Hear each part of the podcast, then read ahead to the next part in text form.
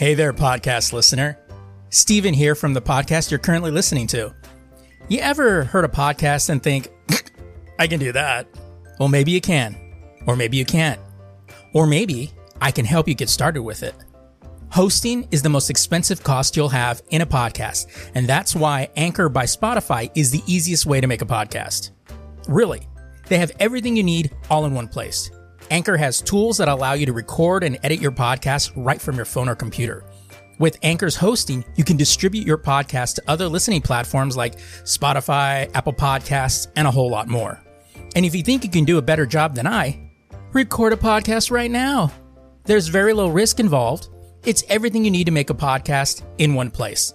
And best of all, Anchor is free.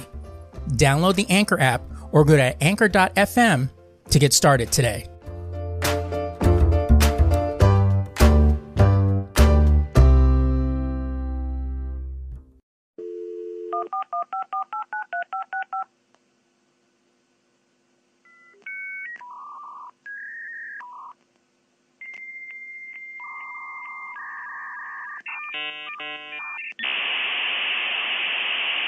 Welcome to the Lazy Geeks Network.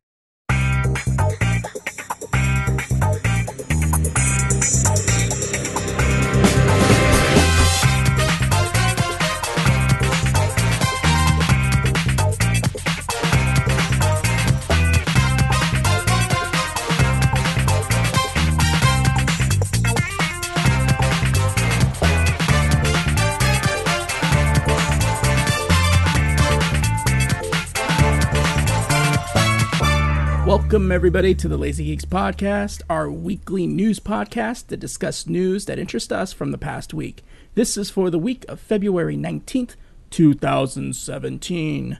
I uh, want to first start off, forgive my voice, I'm not sure what the hell is happening to it. um, but it's just started kind of acting up today while I was at work, so I'm not exactly sure what the hell's going on there. But anyway, I'm Stephen Vargas. I'm Adam Riley. All right. All right, all right. As Matthew McConaughey would say, all right, all right, all right. Oh, for, all right, all right, all right. Before before we get into um, uh, the show, I wanted to just throw this out there as an alert for all of you. If you fall down that rabbit hole on YouTube like I do, and you know you start watching those like conspiracy documentaries or documentaries that are supposed to be telling you the truth um, if you ever come across one and it's uses the certain adjectives like revered, guerrilla journalist, truther, um, advocate for the truth, and they're all associated with Alex Jones, turn it off. Turn it off right. immediately. You know what's funny? You texted me that today, and it, and I texted you in the car and I forgot my phone did this. So I'm listening to music on Spotify. Uh, it's the only thing my phone does right. Windows phone. Well, because because they do and Spotify the, through like toasters as well, so it's like you know it's right everything. And it goes it goes Donna, and the music dims, and it says Stephen Vargas has texted you. Do you wish to read it or ignore it? I said read it. She reads me the text and then lets me respond by voice. I was like, yeah, the future is now. Okay so convenient. Just so convenient. but yeah, because that's what I was. Uh, that's what I was noticing. Like, because you know, we're looking through those, and they would always go like, "Yeah, revered reporter, you know, investigative journalist Alex Jones." I was like, "Okay, okay, no." Let's just. I'm gonna need you to. I'm gonna need you to calm that all the way down. Okay. I was like, "Yep, that's how I know it loses its um it loses its credibility. So I just wanted to throw that as a public service announcement to all of you. So uh thank you. Yeah. So tabletop RPGs? Uh, yeah, so I've been um I used to play Dungeons and Dragons when I was younger. And you know, you just you just stop playing cuz there's no one to play with or just you just forget about it. You realize you have no Always, friends. right, you know well, now I have built-in friends because I have children. So I was like, you know what? Let me let me put some feelers out. Let me see let me see how they feel about doing this, you know. So then I realized that explaining Dungeons and Dragons to someone who's never seen it or played it, y- you might as well be explaining rocket scientists to a fucking mouse. Cold like they, the the looks of huh like all the time. So I finally I found some videos and I was showing them and you know using that Chromecast and shit. Got up on a big TV, and I and I basically told them it's it's a game of imagination. You sit around the table and, and you can do anything. There's no limitations. I will make it work. You know, and they go, oh, so they're all stoked about. It. I'm all right, cool. So I go online and I'm like, I'm gonna get Dungeons and Dragons books. Yeah, well, Dungeons and Dragons is a little expensive. I was like, God damn, because I don't, I still don't know. Like they could play it and go, oh, I'm not really into it. That's fine, right. you know. So I'm like, I don't want to invest that much money.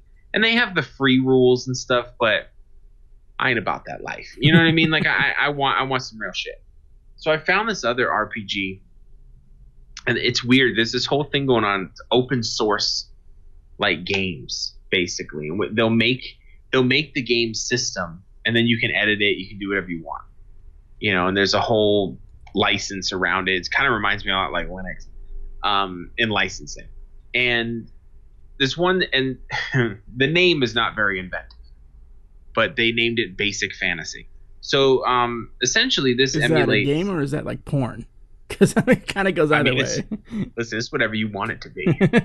no, it's um the interesting thing about it is it, it emulates an old school kind of Dungeons and Dragons. It was like second edition, like it's more it's it's what they call rules light. So it's not like Dungeons and Dragons has become you buy the the two main books. So you have the player's guide, the player's manual, the dungeon master manual, and then you'll have the monster manual if you want to get crazy. And then there's other books. There's rules compendiums, and there's fucking other books that add more rules, and books about rules, and like, and it's it sounds lame, but it can be um, it's. Um, gonna be it's gonna be fun, but there's a lot of prep work now because because really only the the DM or the or the GM needs to know the person running the game needs to know the rules. The other ones will figure it out. So there's another thing. I'm like, fuck, I'm gonna have to pour over this book, you know. And I was like, you know what? Let's check out this Basic Fantasy. Basic Fantasy is legit. Um, you can download the entire game for free. The the um, books on the website. So the main, the players slash dungeon master guide because they're the same book. You can download their monster. They call it the field guide, um, and all the adventures that they made for them too or campaigns are free. So I'm like, oh shit! But I wanted you know a little hardcover stuff uh, or book so I could read it and not be sitting in front of my computer. So they sell it at cost. So you go to Amazon and the book's five bucks. You know, I'm like, this is this is out of control. Because then if the kids if the kids get into it, I can I can theoretically buy them all a copy of the book right. so they can you know learn the rules by themselves.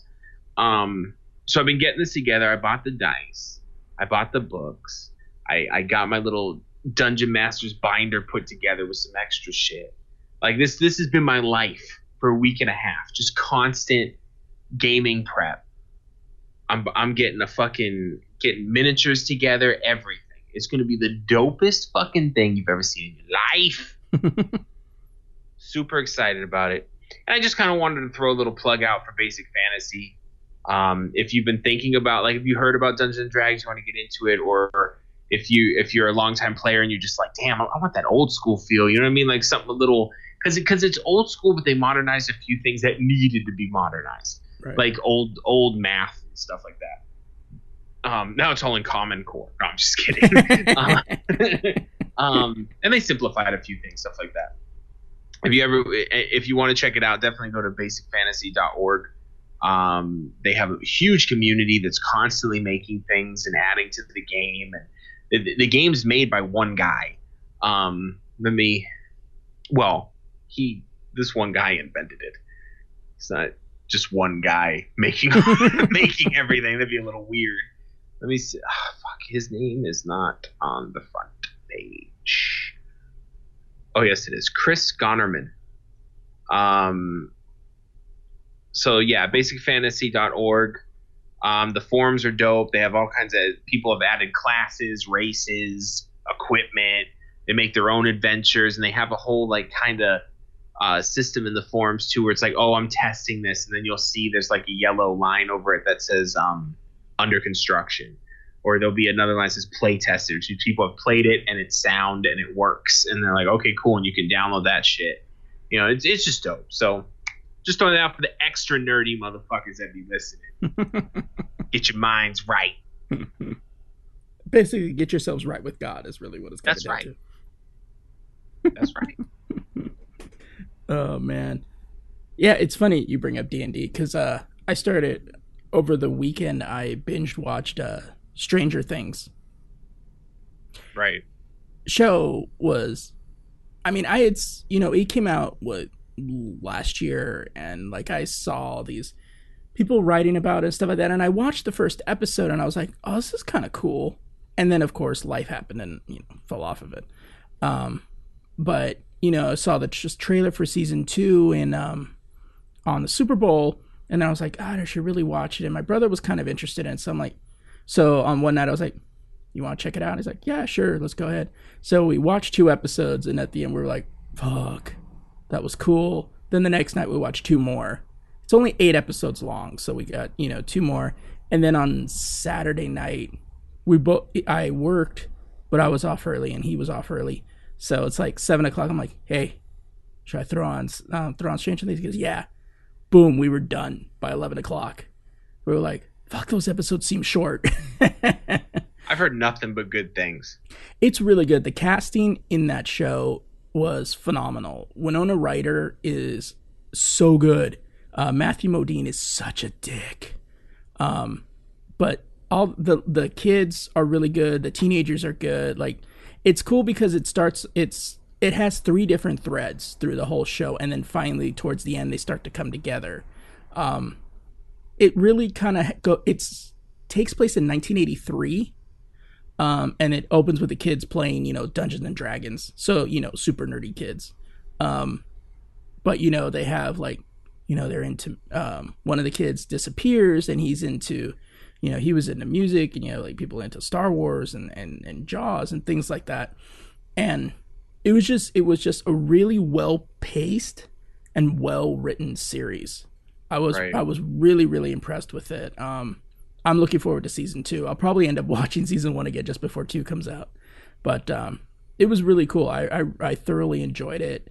Um, it does tie up a lot, but then also kind of leaves the threads for next season. So it'll it'll definitely be interesting when it comes back. But uh, but I, I definitely enjoyed it a lot. So if you've been one of those where you're like, well, I don't really listen to you know watch things that everybody talks about, do check it out because if you're it really felt like those you know when you uh well for those of you that grew up in the 80s those movies that kind of was centric on you know kids figuring out the situation the government being the enemy it falls on that it's not grotesque or you know gory in any way or out for like you know jump factors none of that but it's freaky like it plays with your mind and um and I, I really dug that. It was it was it was just enough twists at every episode that kept you going. Um, but I like the fact that it was eight episodes because I think in this kind of show, if it went to thirteen, it's the middle where you start to lose people because you're just Yeah. kind of having that, you know, stories just to, to get people to hang in there till the end. I thought this was a perfect, uh, uh, uh, uh, a perfect number of episodes. So if you haven't checked it out, do. Like I said, it's on Netflix. Really, really great stuff. You'll enjoy it. will i I think you will. Oh, okay I think I think you'll actually you'll actually appreciate it a bit. but will i though I think you will. it's like nah he's just being a dick Uh, but that rain though. Um. yeah california went through uh some shit Well, This um, northern. Northern California is still going through some shit right now. Um, Oroville has that dam that they keep trying to release water to keep it from overflowing. They have an evacuate evacuation order in this uh, Manteca, which is up in Northern California, because um, some place are going to overflow their banks there. Where I live in LA, five and a half inches of rain in one day. Shit. Yeah, we haven't had that for like what was it? Thirteen years was the last time we had that kind of rain. Um, yeah, it was fucking crazy here. If you guys have seen the news, I mean, we had sinkholes popping up over here, you know, just flooding, and and they closed down the the five at some point because it got so deep, water was flooding into cars and shit. It got crazy out here. Arizona, not so much. um, so Arizona had its own version. So the storm, the storm itself, um, came here, uh, much like a lot of storms in California that come off the ocean. They end up over here. Um, it wasn't bad at all. Um, and uh, the biggest problem in Arizona we get with storms is wind. Like the rain we can deal with, but all of a sudden it's like this fucking hell wind that comes. And then it, it looks like it's raining up. That Like we- you're like, what yeah. the fuck? We had that too. And right, and we didn't have that that much. The one thing though is that it it's just wouldn't stop fucking raining. yeah. Like it, it was just dumping and dumping, and and there was a little bit of flooding, nothing too bad though, because it was a moderate rain. But Arizona's ground is not designed for rain; it's like cement, you know. So after a period of time, like the the lines for my internet, for instance, they um they flooded over. My internet went out for a few hours, like it was out till like midnight until the water cleared. Because one thing about Arizona, once it stops raining, instant evaporation. Everything's just start going, just melting back into the sky. Um, so, but it was enough where I could tell it was bad Yeah. in in in California. Like I was like, fuck, it was no joke in California. Like I can, I can tell right away, you know. So I'm glad you survived. Yeah, it was it was fucking crazy. Like it was it was the bad wind where so many people's umbrellas got destroyed. Um, but like an umbrella was kind of fruitless Not the umbrellas. because it was like because it was fruitless. Like I was just going up the block to get into work, and it was just like anything that covered my head, which was my umbrella, was fine. Anything outside of that was wet.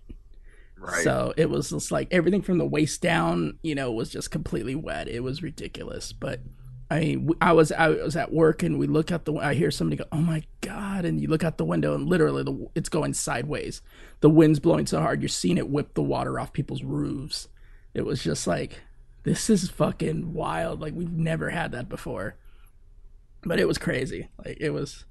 Yeah. It's kind of how our, our monsoon season is here. Like it gets really nuts, and everybody freaks out because no one like that's the only time it really rains. right. It was like, fuck, we're all gonna fucking die, bro. like you know you see that newsfeed video that newsfeed video buzzfeed i'm sorry buzzfeed video of like rain in la and people freak out when it rains and it's like i've seen this before just wait a second and then it stops this wasn't that like this was an actual like storm watch kind of deal i mean you know so it was it was crazy like we had sinkholes popping up um uh some guy some like 50 year old dude was killed he was walking down the street and a and a power pole fell over because of the wind and rain.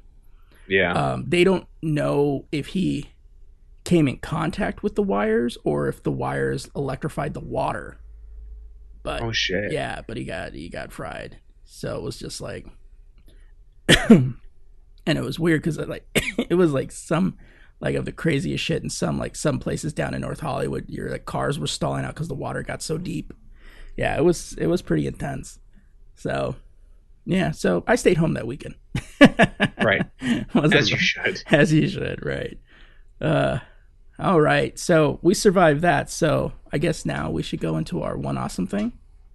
Of course. So my one awesome thing is in honor of the um, release of Doctor Strange on um, HD digi- dig- digital HD, and I think next week on Blu-ray, they released a part two of Thor and Daryl. For those of you that may not remember, during Comic Con, they released a video of where Thor was during Civil War, and he was hanging out with Daryl in Australia. Uh, so now they continue the story with basically Daryl saying, um, I can't pay rent with these. And there's a bunch of, you know, um, Norse trinkets and stuff like that. And Thor's there in, you know, um, surfer shorts and a bike. And he's like, he's like, these are worth a bazillion of your dollars. See, there you are. You're a bazillionaire. Oh, and another bazillion and another bazillion. and then he's like, nobody's gonna, you know, gonna pay for these. And, he, and basically the end of the scene is Thor going, he goes, You're not using your brain, and your brain is a muscle. Like this is a muscle, and this is a muscle. He starts flexing, showing off all the muscles he has, and saying that he has more brains than Daryl does, and that they should get a servant. right. Um, it's it's hilarious because it's kind of like I kind of wonder like is Daryl going to be in the Thor movie? Like, is there going to be a moment there with him? There Uh, has to be. There has to be. I mean, so uh so yeah, you can check out the link in the if you haven't already seen, you can check out the link um or just go to our YouTube page. It's on um our movie trailer playlist. It's it's it's pretty funny. I love the original.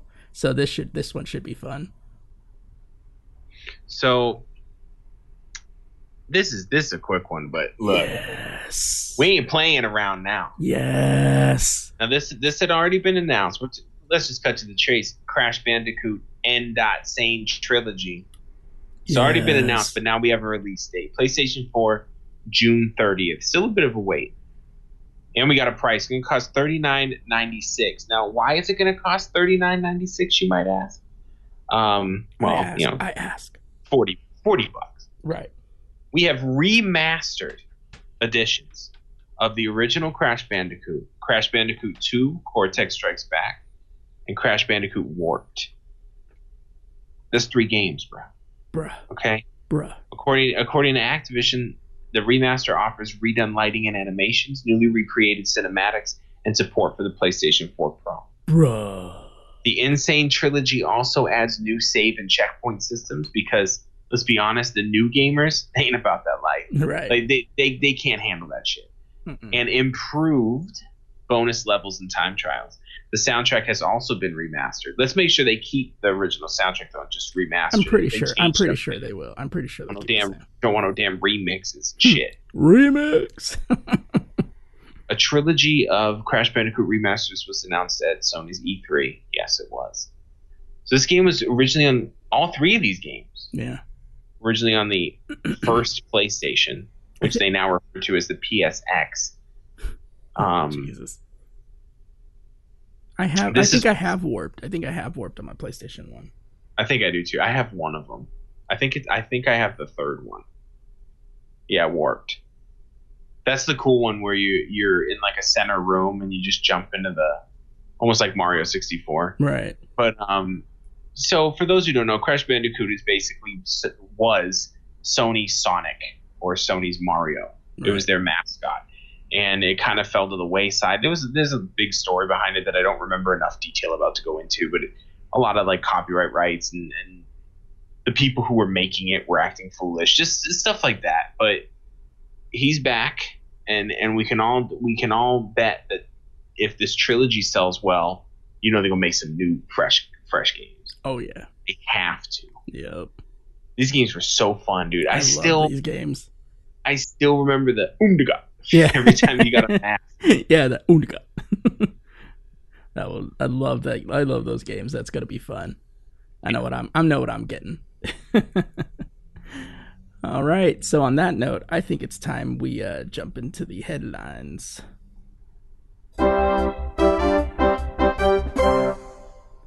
One of the major problems with Sony, particularly their PlayStation brand, is that you never quite know how long it's going to be around. After Sony decided to release their PlayStation Now service, uh, which allowed players to stream PlayStation 3 games on their PlayStation 3, PlayStation 4, Pl- PlayStation Vita, PlayStation TV, and various models of TVs, Blu rays, and toasters, they will no longer be supporting it on any except two.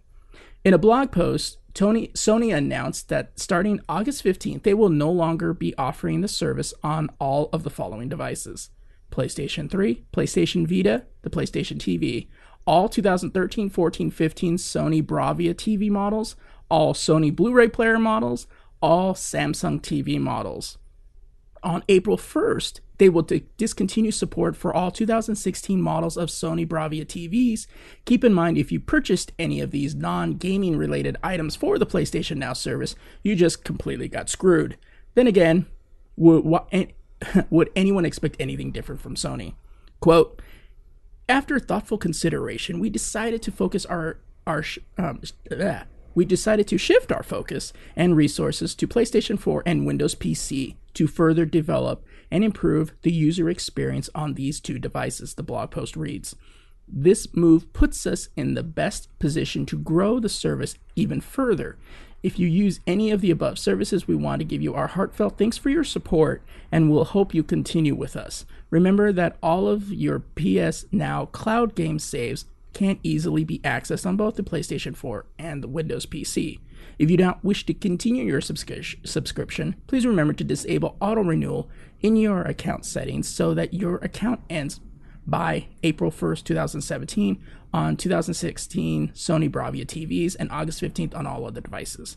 For three month subscribers, depending on when you join the service, your subscription may auto renew a month or two before the service discontinuation date if you do not turn it off. It's not a surprise that Sony has given up on mass marketing of their PlayStation Now. Many times, people forget they even offer the service. One of the downsides to the service is the fact that Sony only offers PlayStation 3 games, while some older PlayStation 2 games are offered for sale but not on the service.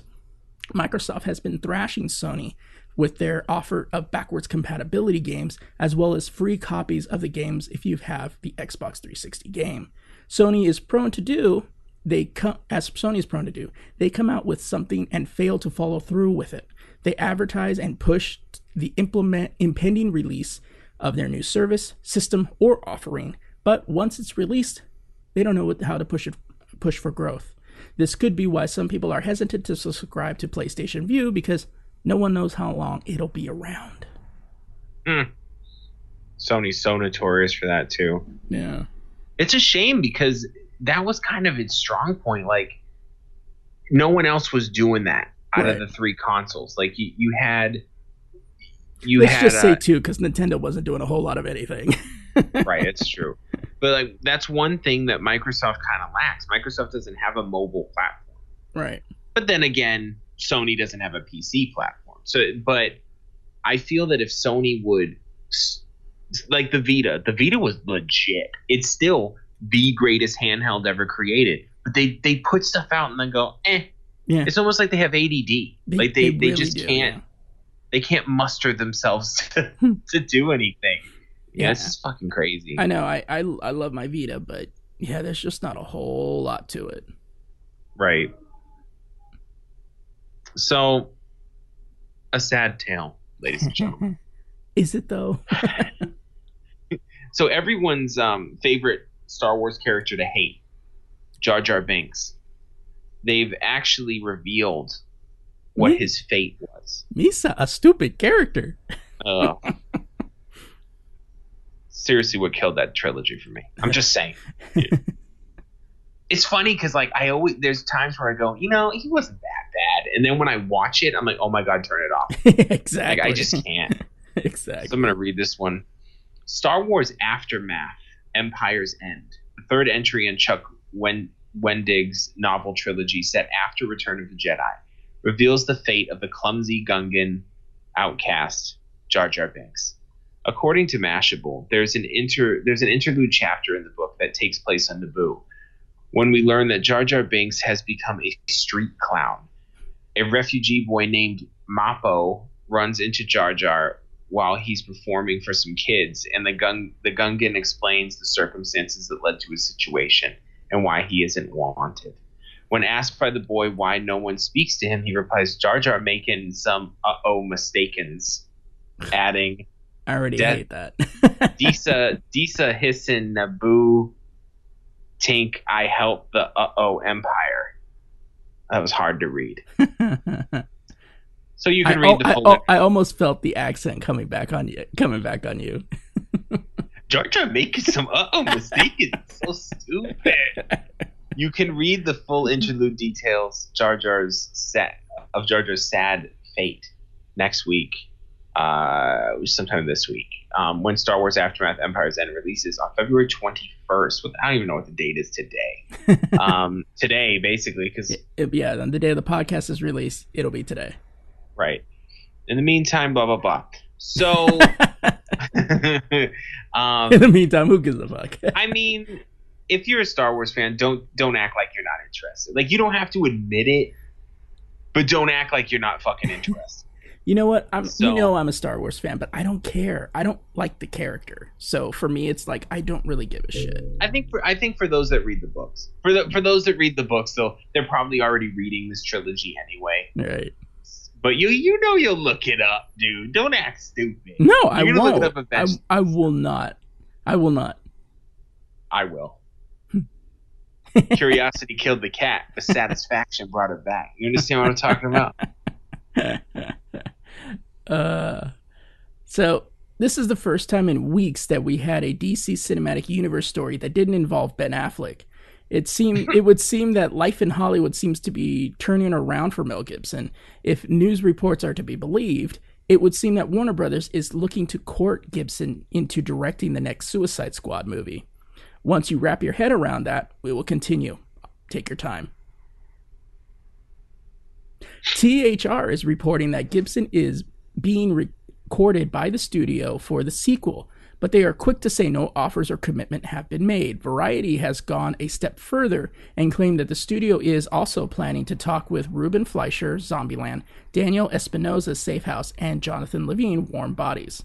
While fanboys are already circling around what kind of movie Gibson should do, let's take a moment to relax the fanboy fervor and think about it about this rationally. Given that this is the internet, this will make this will be this will make that request a very tall order. The odds of Gibson taking on the studio movie is slim to none. This is one of those stories that has a big DC property and a big name attached, so it gets hits. Bear in mind, Gibson has not has no, not kept his opinions of comic book movies to himself. Slash Films reported in- May of last year that he was offered the role of Odin in Thor. He also told The Guardian what he thought about the current slate of superhero movies. Quote, Some are good, some are kind of funny, Guardians of the Galaxy, or the first Iron Man, and some of them are like retreads. I mean, you can watch you can watch them do Spider-Man 5 times. He went on to say Yeah. about the current slate of films, there is a slight shift in film, but then again, I think all films are suffering from people not being able to to now open them with their names. It's a different kind of business these days. I think you used to get more variety of stories, films, and performances. You had more of a chance for a profound film experience. That's not gone. I think that's been relegated to a independent world, but they have to do it twice as fast for half the money. Gibson's not wrong. Quote, I look at them and I scratch my head, he told Deadline about Batman vs. Superman. Quote, I'm baffled by it. I think there's a lot of waste, but maybe if I did one of those things with green screens, I'd find out different. I don't know. Maybe they do cost that much. I don't know. It seems to me that you could do it for less. If you're spending outrageous amounts of money, 180 million or more, I don't I don't know how you make that back after the tax man gets you and after you get half of the exhibitors. What did you, what did they spend on Batman versus Superman and they're admitting to? It's a piece of shit. Um, of course, of course, some in the geek community would say that this is his chance to make a quality film. The, ma- the major stumbling block would be the fanboys that would scrutinize every piece of information, truthful or otherwise, and condemn the film before it was released, i.e., Batman vs. Superman. Not to mention, Gibson is not a studio filmmaker. He's a filmmaker like Quentin Tarantino, who will usher his own scripts and film it the way he wants to, not to fit into someone else's cinematic universe. You heard it here first.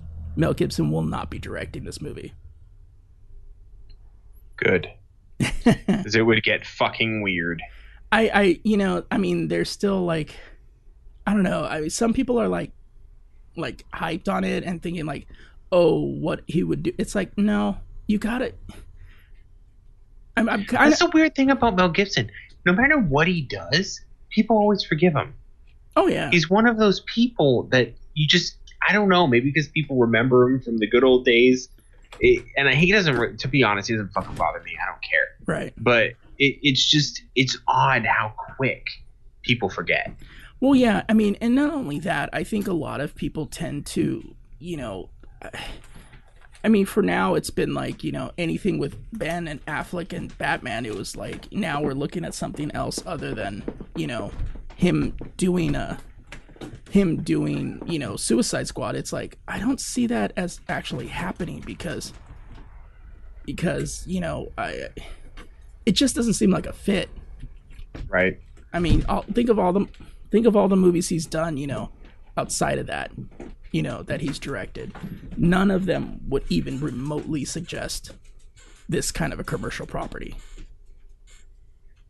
Unless he was acting Yeah. in it. I don't know. I just think um I think it would it's interesting that he's attached to anything Yeah. big. Well, Like he doesn't like I said, he's he an doesn't Oscar bother contender now. Right. Like he doesn't bother me. It's it's just funny to me. you know. But uh, you know, it is what it is. Yeah. So Kevin Smith making some moves lately. Yeah. Um working on a new BBC America series based on two popular Spawn characters. I'm actually kind of interested in this. Deadline reports Smith is attached to direct, write, and executive produce a show about Sam and Twitch. Uh, created by Todd McFarlane, the two characters are NYPD homicide detectives who first made their debut in the Spawn comics, uh, helping out the t- titular anti hero, whatever. Um, due to their Fuck popularity, yeah. Due to their popularity, they eventually received their own comic book series, where the duo go up against an occult and try to solve uh, several grisly crimes. Uh, quote, quote, quote, I bumped into Kevin Smith at Sundance and he is beyond himself excited about this, about the show, said BBC America and GM Sarah uh, Barnett. Of course, you talk to Kevin Smith about anything and he's excited. I think that's one of, that's part of his charm. Like he's so fucking excited Yeah. about everything. Um, Well, I mean, Beyond- think about it. He's a fanboy playing in the Playhouse. You know, that, that would be Right. like any of us. You know, it'd be There's like no- them going, "Hey, Adam, would you like to, you know, come up with a Joker centric story?"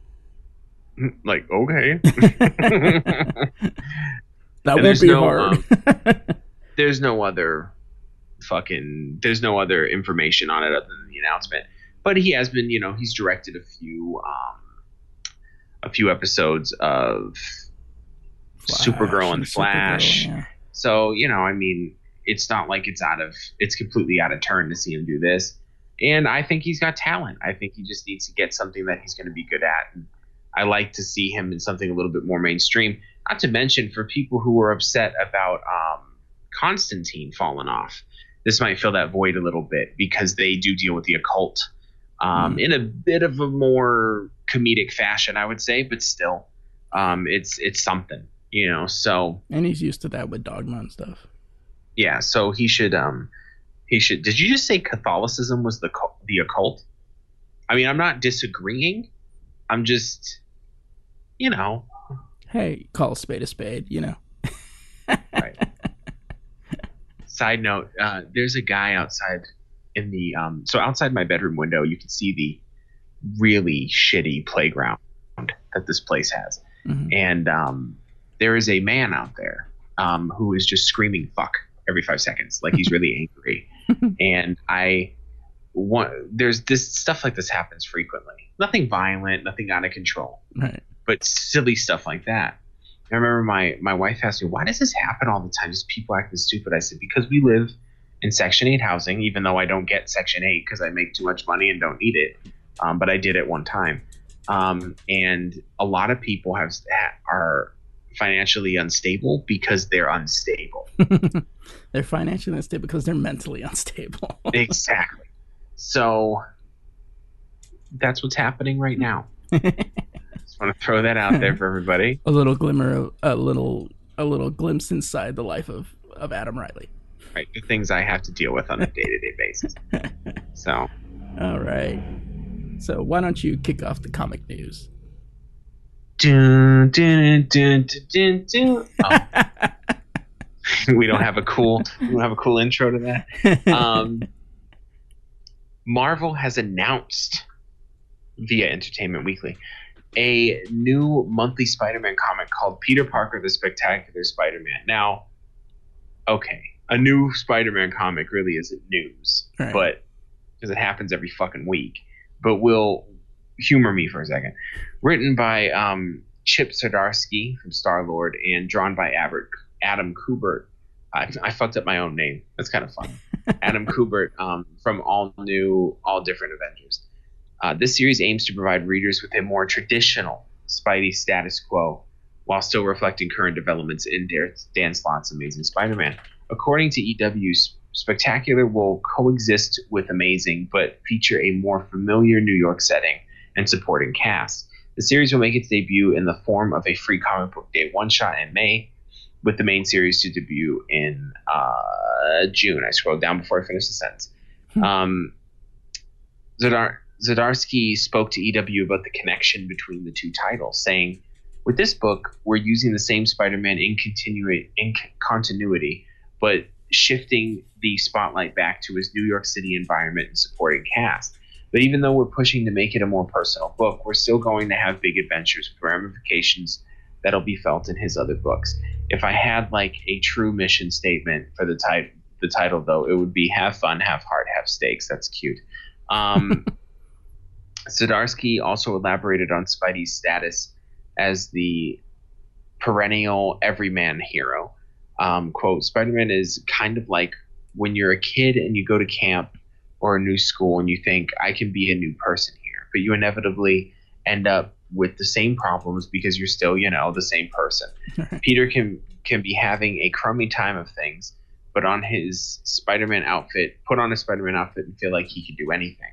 But inevitably, his Peter luck spoils things, even as Spider-Man. And part of the fun of the character is seeing how he gets out of the holes he digs himself into.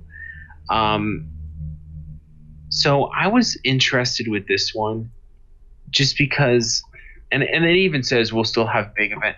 I kind of miss sometimes, especially with Spider-Man. There's certain heroes where I just want it to be that small scale.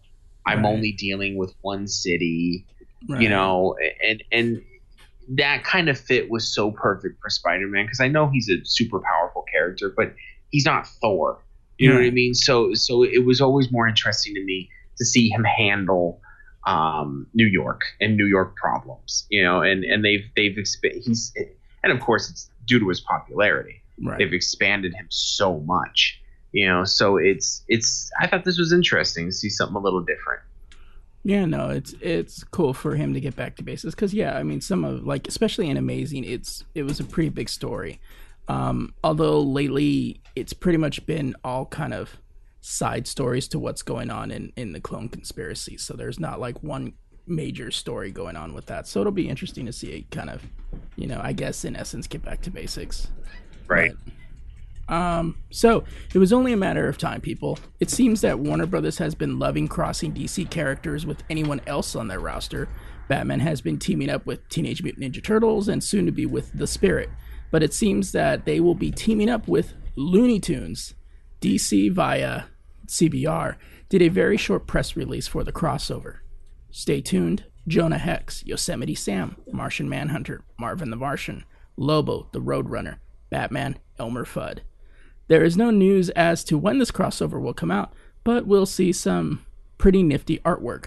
You can actually see some of the art- artwork on the uh, lazygeeks.com where you see Bart- Batman's image with, you know, a stylized Elmer Fudd crouching down. So, there's some interesting stuff on there. So, I'm kind of, huh, not sure about it. I'm not sure if they're trying to make the DC characters a little more likable or the Looney Tunes character a little more gritty. I don't know.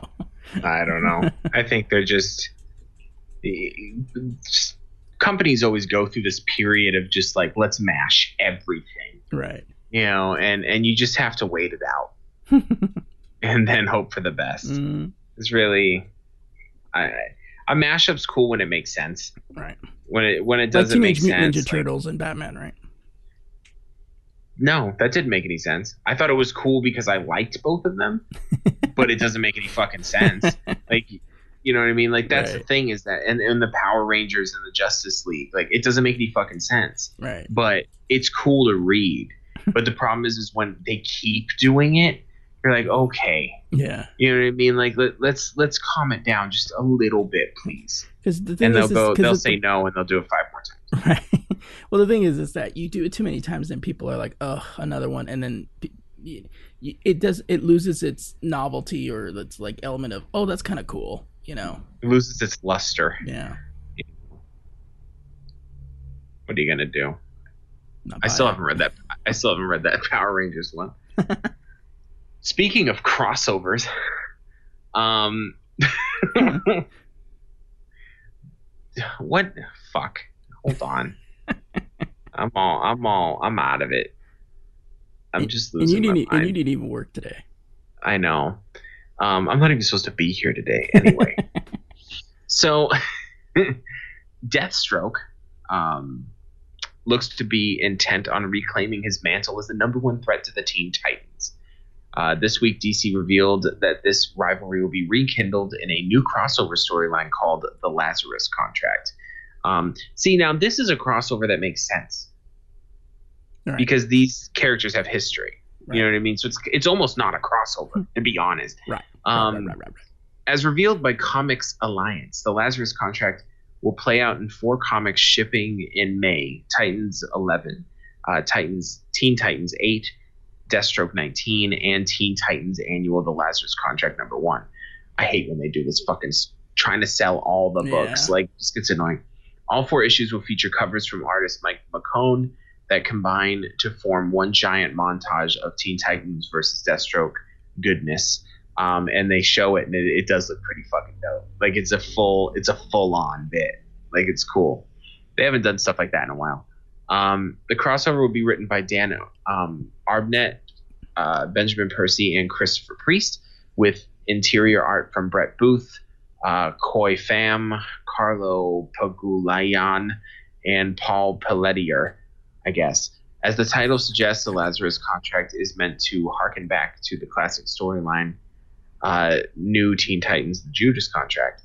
This time, the contract will revolve around Slade's discovery that the original Wally West has returned. Slade sees that return as an opportunity to bring his son Grant back to life, and he isn't shy about carving a bloody swath uh, through the two Titans teams to get what he wants. DC promises that this crossover will have major implications for all three series, um, with the solicitation for Teen Titans Annual The Lazarus Contract number one teasing, uh, quote, what does the future hold for the Titans teams uh, after this game-changing run-in with their greatest enemy? Find out here as we set the stage for the next era of Titans, Teen Titans, and Deathstroke. Um, it's also interesting to note that this news comes on the heels of the announcement that Teen Titans: The Judas Contract will be DC's next direct-to-DVD animated movie. Uh, it's shaping up to be a pretty huge year for Mr. Wilson and his teenage foes. Um, yeah, this is going to be a new Teen Titans movie. The Teen Titans animateds I usually skip. Yeah. I, I just don't. I can't, I don't know why I can't get into the Teen Titans. I know, and, and I'm not knocking them. I know a lot of people love the Teen Titans, but I, I just, I just, it, to me, it's like a group of sidekicks. I just don't care. right. I've never been keen on sidekicks. Like I don't like Robin, No. you know, like stuff like that. I, just don't. It's especially whatever. Damian. Damian's such a dick. I hate him. But you know what's funny is he was the most well written one, but he hmm. was still a dick. Right. Like you just didn't like him. You know. Uh, well, Marvel is not wasting their time when it comes to promoting their next event, Secret Empire. Given the fact that they're halfway through February and the Zero issue is expected out in April, there is no time to spare. CBR got an exclusive look at Mark Brooks's cover for Secret Empire issue Zero. It has been shared that this event will be the culmination of writer Nick Spencer's work on Captain America Sam Wilson, as well as Captain America Steve Rogers. It even manages to use some threads from the whole Civil War II storyline. In case you haven't been following the series, Rogers is a Hydra agent after Red Skull used a cosmic cube to manipulate his origin. Although the man behind the shield doesn't blindly follow Red Skull, he believes that the Red Skull is only in it for himself and plotting to assassinate the Red Skull to bring the true origin of Hydra back. Tom Brevoort, Marvel's senior vice president, has described Secret Empire Zero as detailing the worst day of the Marvel Universe. Quote, we're not one, not two, but three separate events break out all at once, he told ABC News. Cap, as head of S.H.I.E.L.D., is able to mobilize forces on all three of those situations. And those three situations represent Hydra's first move. It comes off the block explosively right from the get go. And it seems that right off the bat of the series, Rogers is finally unmasked as a Hydra agent and will have repercussions among all the players in the Marvel Universe. Quote, We'll definitely see an impact in our new younger generation of heroes, Brevoort said, and a huge turn for them, a Watergate moment for them. They'll they will have to grapple with what that means and reset their heroism, he explained. You don't want to be bleak and miserable. You always want to have hope and, and be uplifting. And that's the aspect of this story where the other characters in the Marvel universe will come together um, to come together for. The zero issue will drop in April, and the nine issue series will continue through August. So, I've been Sounds like it's gonna be fun. I've been reading that uh, Captain America Steve Rogers, and it's actually a really good book. I started when you know the the first issue came out, and I followed it since, and I've actually been really, really um, pleased with it because you get the whole back the backstory and how the back his origin is supposed to have been rewritten, and that you know he's manipulating everybody and he has uh and even the the a comic version of the character Erik Selvig from uh Thor, the Thor movies is in it and is helping uh, Steve Rogers come together to um, to assassinate the Red Skull. So it's a pretty it's been a pretty good series. So I'm I'm kind of I'm kind of uh, interested in seeing what happens with uh, uh, with Secret Empire. Right. I I don't read enough Marvel to really understand what's going on. um, that that whole revelation that you just said, um, in regards to why he was a Hydra agent, I was like, oh, Yeah. I mean, okay, you know, like oh, I get it now. but uh, yeah, that's cool. Um, I know, I know, I know. A lot of people were upset too. They were Yeah. really pissed off that that was even happening. Um, so I, I mean, there was a whole thing online. Like people were Oh, just yeah. like, "Fuck Marvel." I was like, Mm. "Let them finish the fucking story." I know. You guys are freaking out. They kind of forget that's what it does, you know, like they do something like that so it gets everybody talking about it. And then eventually you're like, oh, that actually turned out to be pretty cool. Right? Uh, What are you gonna? Yeah. All right, and on that note, it bring that brings us to the end of the headlines.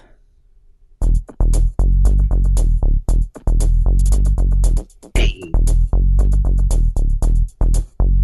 Uh, all right.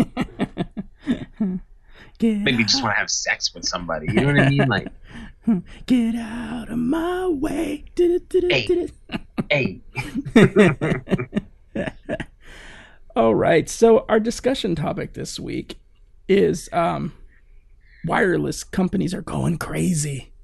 They're going Yeah. crazy. They're bringing back they don't know what the fuck they want to do these days. Oh yeah, I know. It's it's funny cuz they're bringing back the the plan that everybody wanted to get rid of. And uh and here's the thing though is that so what was it? Late last year, I think it was that um T-Mobile brought back their unlimited plan. Right. And it was it was unlimited, you know, but you had the uh unlimited video, but it was like 480, so it wasn't even HD and it actually um and then you got throttled at a certain, you know, after you got what I was- I think it was like 26 gigs or something like that. And Mhm. and then it kind of sat for a while and everybody was wondering if anybody else was going to do it. Surprisingly fucking Verizon's the one that set this whole thing off because Verizon was really adamant about getting rid of their unlimited plan. And then they're like, hey, you know what? Guess what? We're going to go unlimited. So, unlimited HD video, uh, 10 gigabytes uh, tether. And if you hit your, if you go above, I think it was 22 gigs, you get um, deprioritized. Not throttled, but if like you're at a tower that's congested, you just get moved to the back of the line. um, but um, and that based on region and where you're, you know, where you were getting your data from.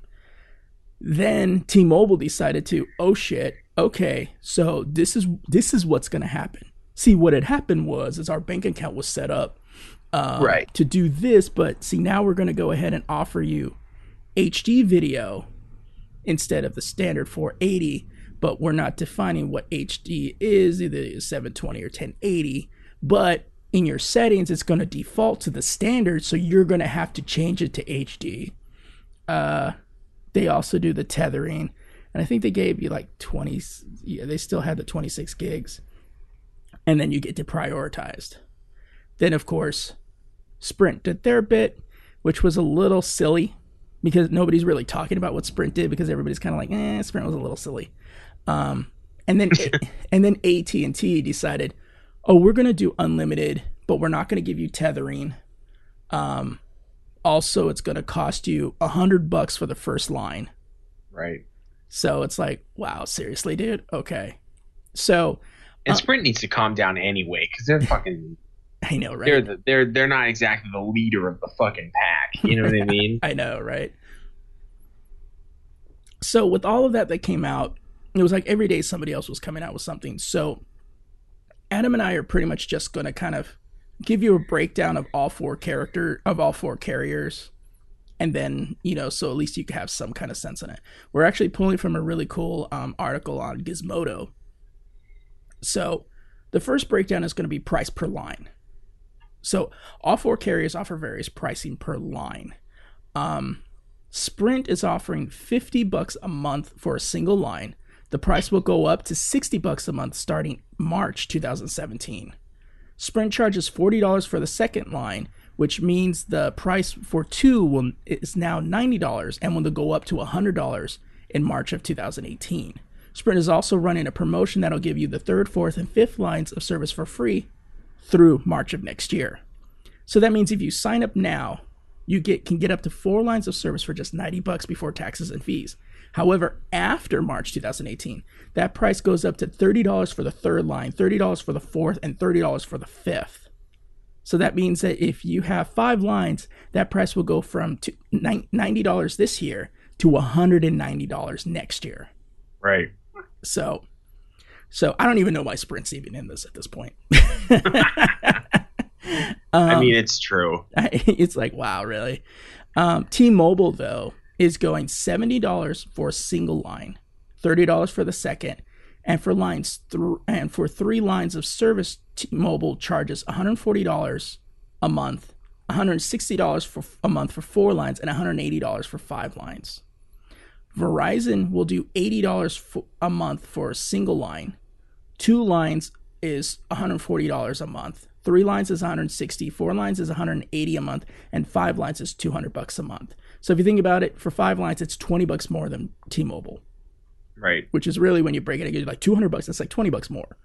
Um, AT&T is 100 bucks for the first line, then costs $40 for each additional line. So two lines is $140 a month, three lines is 180. AT&T is running a promotion giving the fourth line of service for free, so also $180 for a month. But if you want to add a fifth line of service, that's another $40 a month, bringing your bill to $220 before taxes. Yay. So, um, according to them, um, their winner in this category is Sprint for a single line, T-Mobile for multi lines.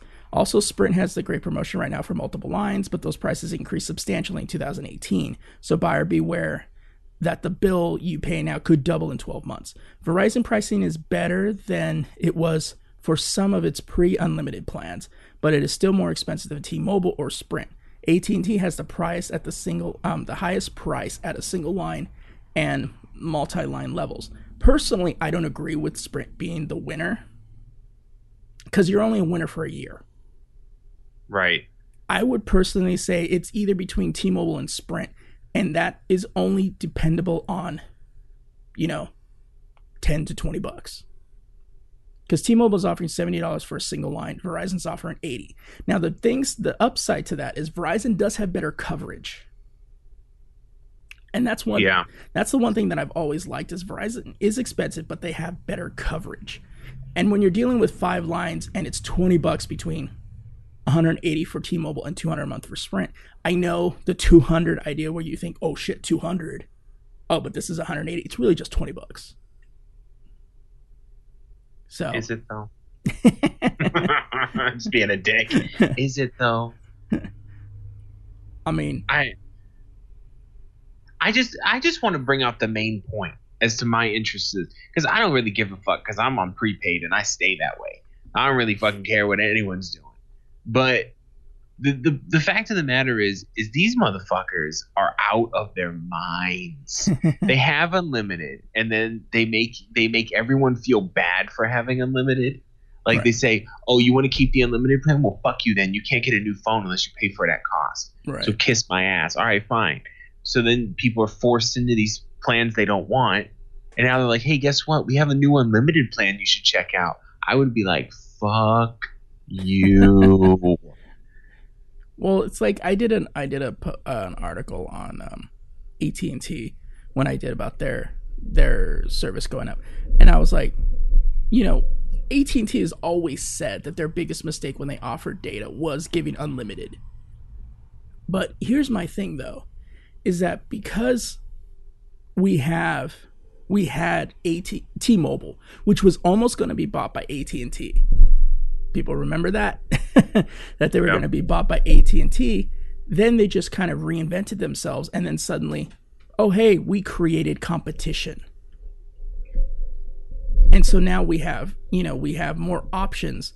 And it's kind of that whole thing of like, you know, this kind of stuff allow this is what is beneficial for the customers because before that when everybody was getting rid of their unlimited and you had to pay this and that and the other thing and then it was kind of like this is kind of bullshit. And then T-Mobile says all right you know what? Sprint couldn't buy us out so we're just going to say fuck it to everything and then you can do whatever you want. And then suddenly people started going to that that changed the game.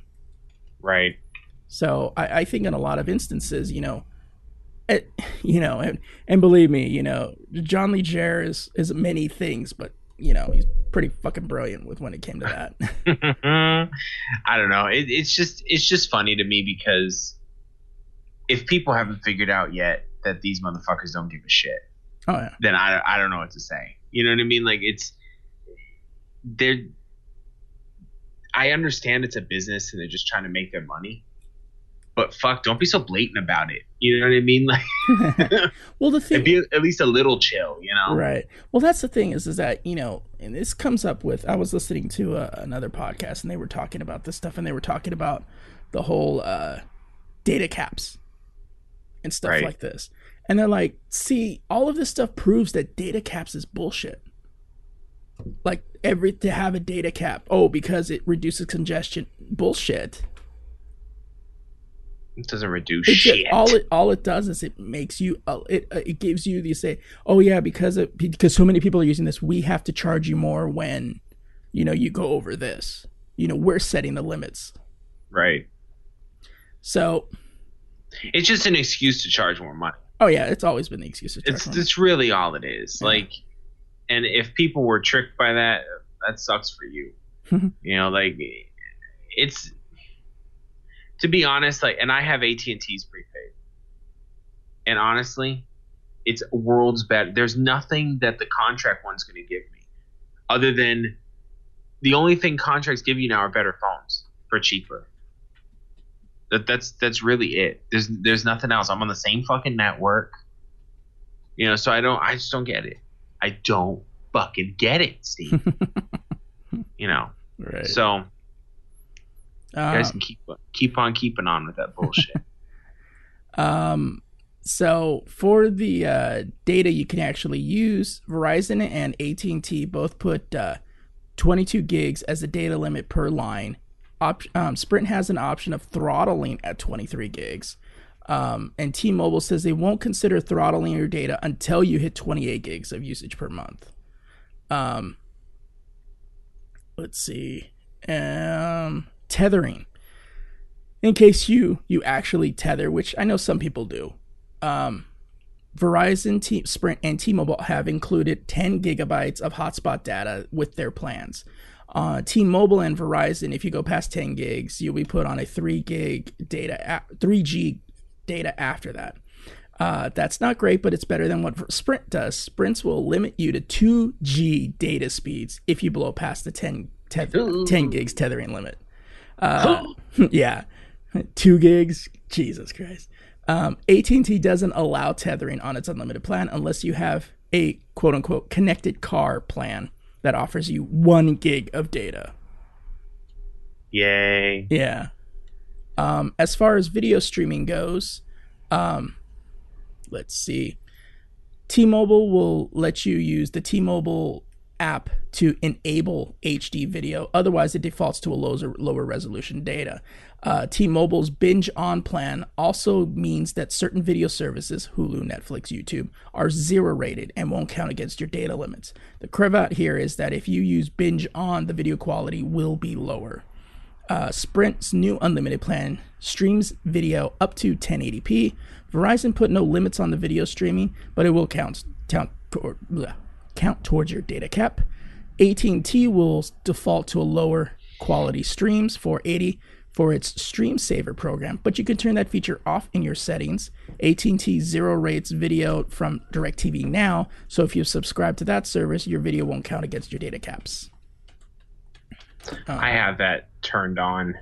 I don't think it works with the Windows phone though, but on AT&T they have like it just it just puts it on 480 to save your data. Yeah. Like I don't know, and a lot of people were kicking and screaming about that. I'm like, why is that a bad thing?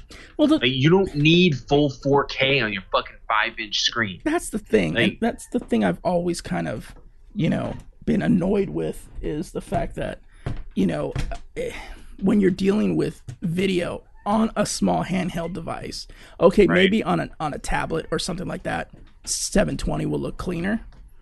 But on your phone, for you don't need anything f- be- more than 480.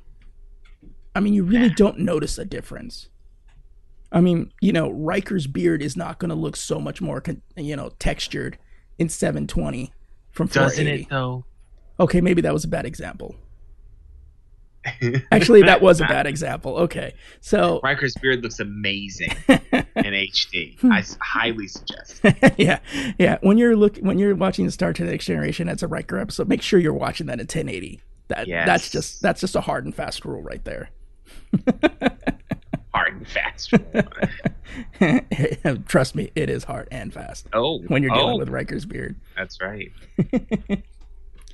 Um, so, and other notes that they had on here T Mobile's prices include tax and fees, so theoretically, it'll be lower than prices from other characters. You should also note that Sprint's pricing is only applic- applicable for new customers right now. Existing customers should call Sprint to see if the new unlimited features, including hotspot and, and HD video, can be added to their accounts. Lame. AT&T and Verizon generally have the best networks, followed by T-Mobile and then followed by Sprint. T-Mobile's LTE speeds are often as fast as those on Verizon, but if you're in smaller areas, you may want to visit the store first to get your sense of their area coverage. And if you're switching from Verizon um, to Verizon from another carrier, make sure your phone has the Verizon radios needed to connect. Uh, most modern smartphones, including iPhones and Samsungs, will, but if you have an older phone, it may lack the radio needed for the Verizon network. And the same is true of Sprint, so check the list to see if this your existing smartphone will work on Verizon's network.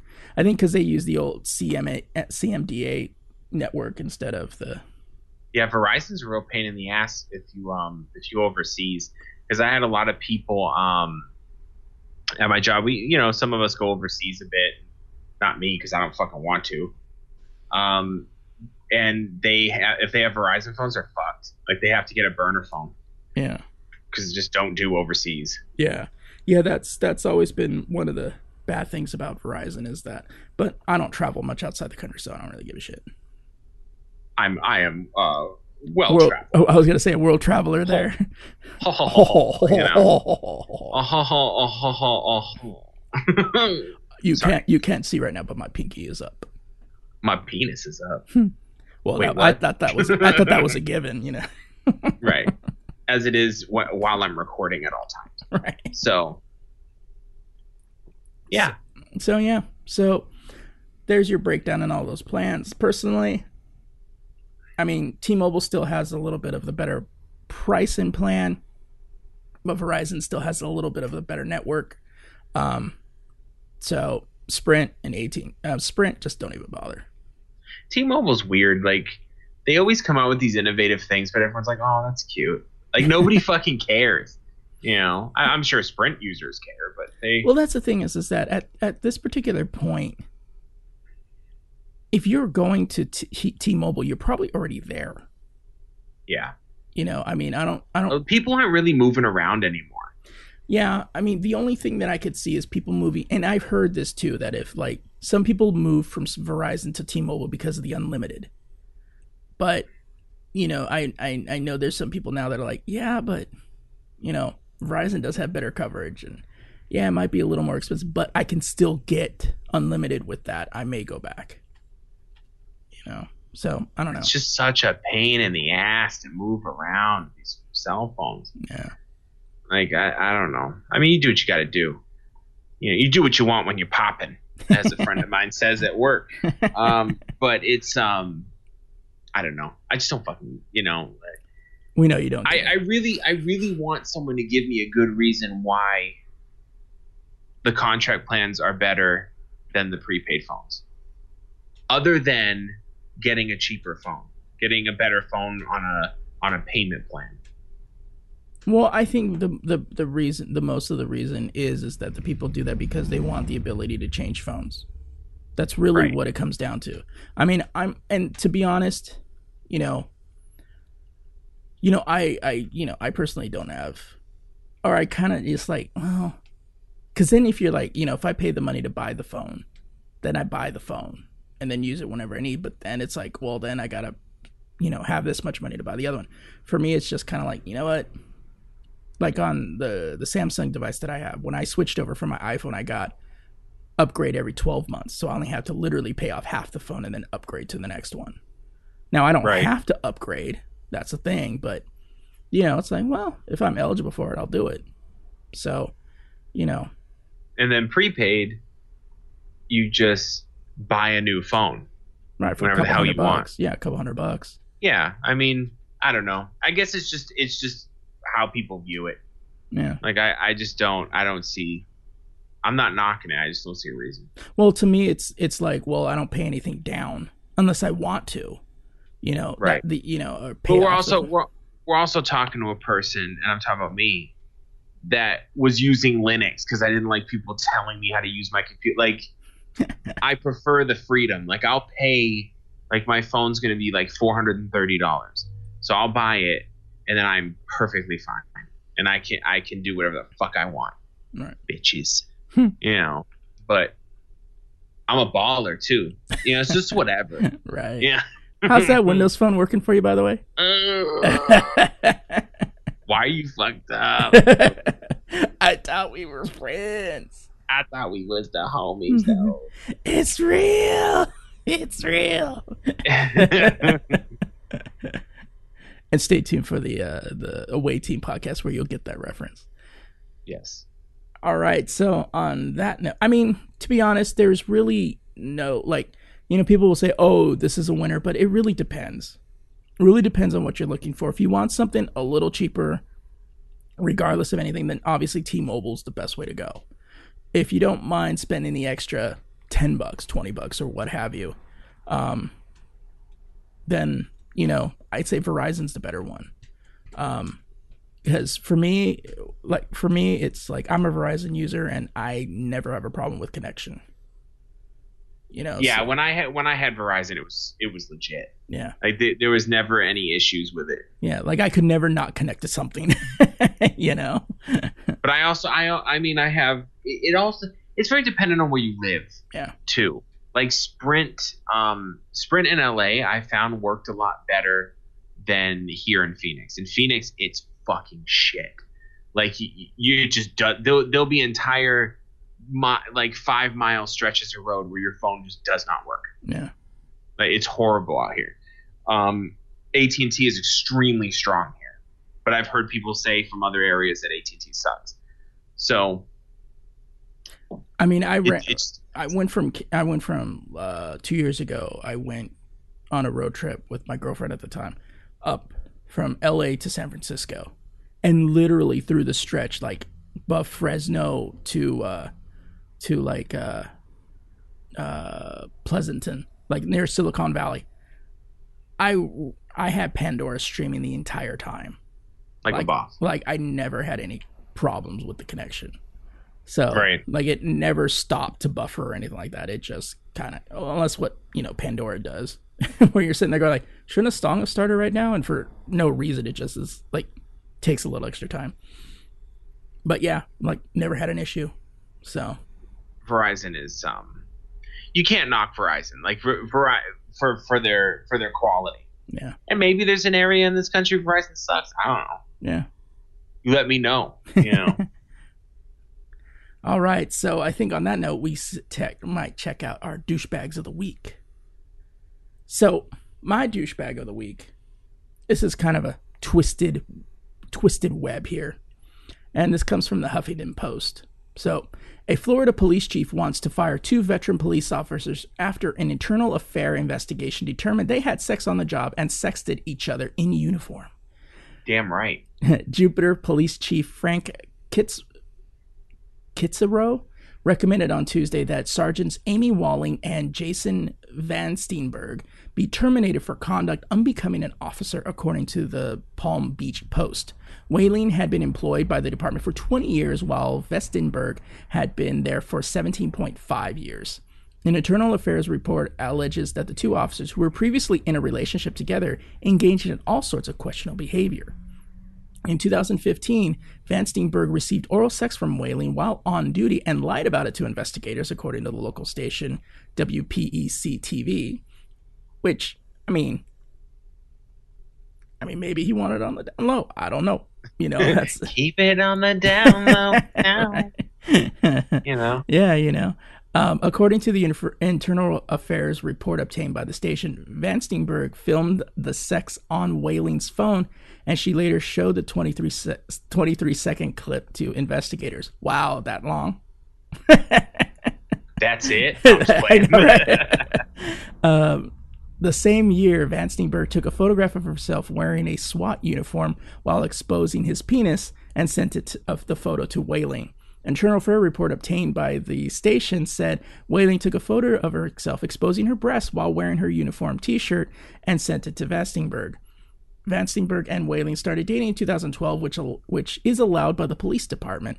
Kurtz were Kurtz Rowe told the uh, Palm Beach Post, "quote We have husbands and wives working in the department. We are not concerned about the relationship. We are concerned about the performance as police officers." Cotsworth said. The department became seriously concerned after an April 2016 incident at a local restaurant when Whale, uh, Whaling bit a fellow officer and another person before striking another officer. Wow. You, you out here biting, motherfucker? Like, come on. Uh, the the disagreement stemmed from a Facebook message Whaling sent As it always as does. exactly. It's always facebook. From a facebook message whaling sent vastenberg's fiance detailing days and times they had sex after he became engaged. Damn. That's fucked up. yeah. For that she was reduced in rank from sergeant to officer and given a 30-day suspension without pay the Jupiter Police Department had issued a statement saying, saying that uh, Katsuro recommended terminating both sergeant based on the findings and a thorough internal affairs investigation. The release added the actions of these individuals do not reflect the culture or organization values of the Jupiter Police Department. Whaling Sure yeah, I know, right? Whaling and Vastenberg and Kitzerow have not replied to requests for a comment from the Huffington Post. The recommendation to terminate both officers has been sent to the Juniper Town manager, who will make his decision in March, according to uh, P- WPBF TV. Never, All sh- sexy time. yeah, never shit where you where you work, man. That's right. I mean, that's that's just That's the cold truth. especially when your side chick becomes that vindictive, man. And they always do. Yeah, That's what people don't understand. hmm Side chicks always want to be the main eventually. Yeah.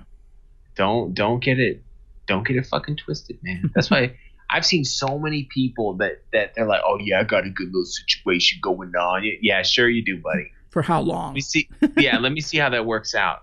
The, the the real ones that get it sorted out are the ones that like they do one night stands shit. Yeah. You know what I mean? Like they're in it now. You know, I'm not saying that I do. I, I don't cheat. They're in and out. Yeah, that's They're usually how it out. works. but they don't go for a repeat performance. right. I don't know. There's this there's this guy at work that he cheats on everything that he dates, and um and he was like, yeah, you know, I said, look, I'm not judging you. Do what you want to do, you know, but I just I can't I can't flow with that. Like if if you made, I said it's more about like yeah, it's about being committed in a relationship, but to me, it's about making a promise. You prom if I promise somebody something, I'm doing it. Right.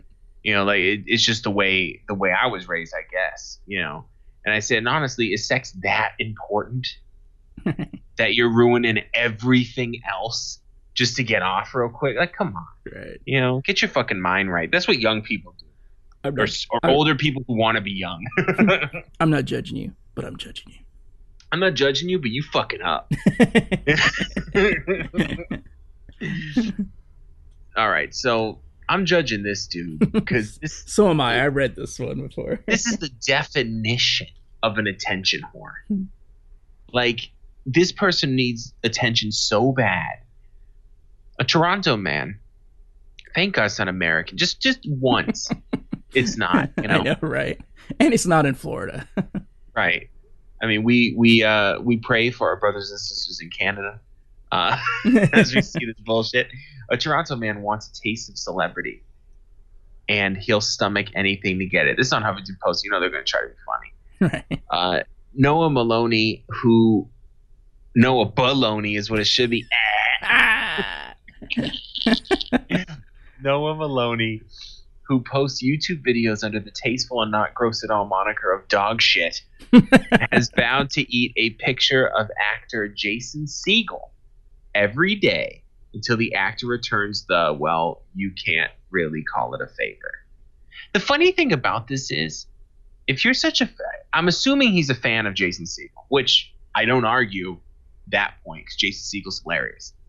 But if he knew anything about the way Jason Segel is in his comedy, he would purposely not do it back Oh yeah. just to see how long he would do it. And then he would make if he ever if you know he was a petty man and wasn't busy being successful, uh, Jason Segel would make videos acknowledging it and then at the end of the video going, "But I didn't eat the paper." Right. So keep it up. I, I would do that. Oh yeah. Um, Troll, Maloney posted, troll that fucker. fuck yeah. Maloney posted his first video on Thursday. I don't know what Thursday is. Figure it out. And he spends four minutes and 21 seconds chewing on Segel's headshot. Huff, HuffPost has reached out to Maloney and Segel and Segel to get their reactions, but both have kept their lips sealed thus far. The complete video is above, or the complete video is it's linked in the show notes. Okay, you you can get it. Um, but you can watch the best bits on the thing. So you see gifs on here of him eating, just eating. like there's nothing even funny about it. He's just sitting there, bit by bit, four minutes long, eating a headshot of Jason Segel, a black and white headshot, I might add. well, which that's means that's what a headshot is. Headshots are all black and white. they're all in black and white. I thought Mhm. they were being in color to make it look fancy. No. Um, and then he has to he has to drink some water because obviously he's eating paper. Um, Now my his- my question is, now is he eating actual like photo paper or is he eating like it doesn't you know, look like twen- photo paper. like twenty pound white paper, you know, or It just looks like printing paper. Hmm. Which technically, I can't I can't account for the ink, but technically paper is edible. yeah, It's just it's fiber. That's all it is. It has no nutritional content. It's just fiber. don't be using the bathroom after he does, man. I'll just tell you this that. motherfucker. I but I don't know if the ink is edible, but it's it's um well it's not designed to be edible, but I don't know if it's gonna make him sick. like cardboard paper. You can eat that technically. Um, there's actually a story a long time. This is in the 90s. I remember seeing it in the paper. Um, for for those who are unaware, they used to print news on big sheets of paper. um, the Sorcery, They- you say? it wasn't even funny though. It was just it's really sad, and it was just some homeless guy just gave up because no one would give him food. He just started eating cardboard that he found, and he said he, he I guess another homeless person was he was talking to him, and he said he was fine. He's full. It's perfect. He's he's figured it out. The secret, but he died from malnutrition because Yeah, there's no there's no nutritional. there's no nutritional content, right? Like he, he was probably shitting up a storm, but he wasn't. It was it was sad and just un, uneducated. You know, didn't didn't understand. But anyway, I don't know why I was reminded of that. But this guy um, is not does not deserve pity. Um, everyone, please go to his videos and just tell him about. No, don't actually don't because that's what he wants. Don't go to his videos. Don't even view it. It's not even worth it. right. As I click on the link. I just want to see if he has anything else on there. Um, he has three playlists. One says one's playlist Jason Segel, and it's the him eating pictures thing. He also has the latest one. I guess he's getting a tattoo of Jason Segel's name. Okay.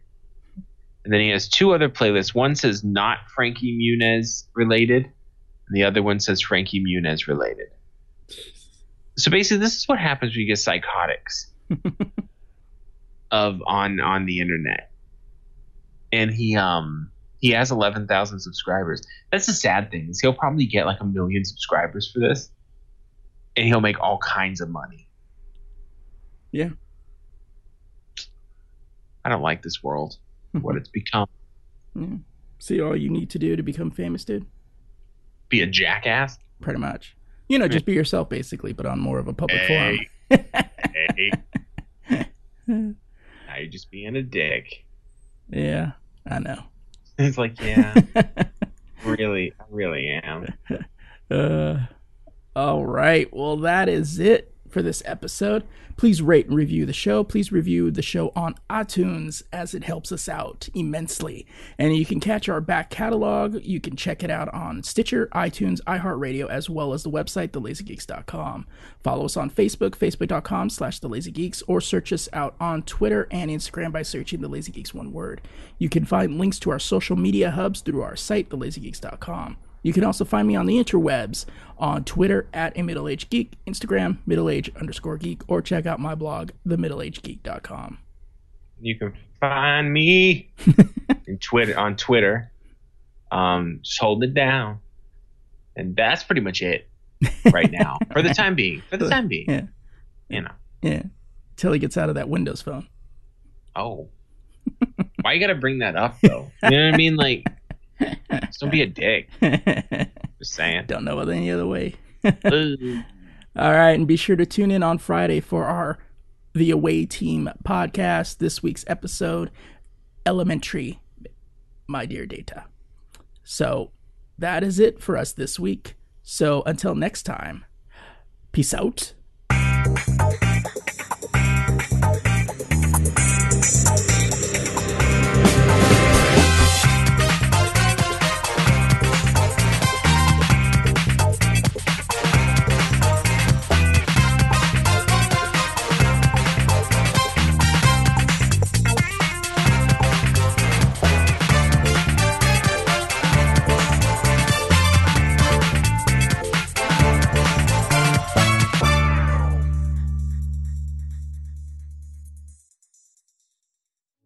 This has been a production of the Lazy Geeks Network, available only at thelazygeeks.com. Goodbye.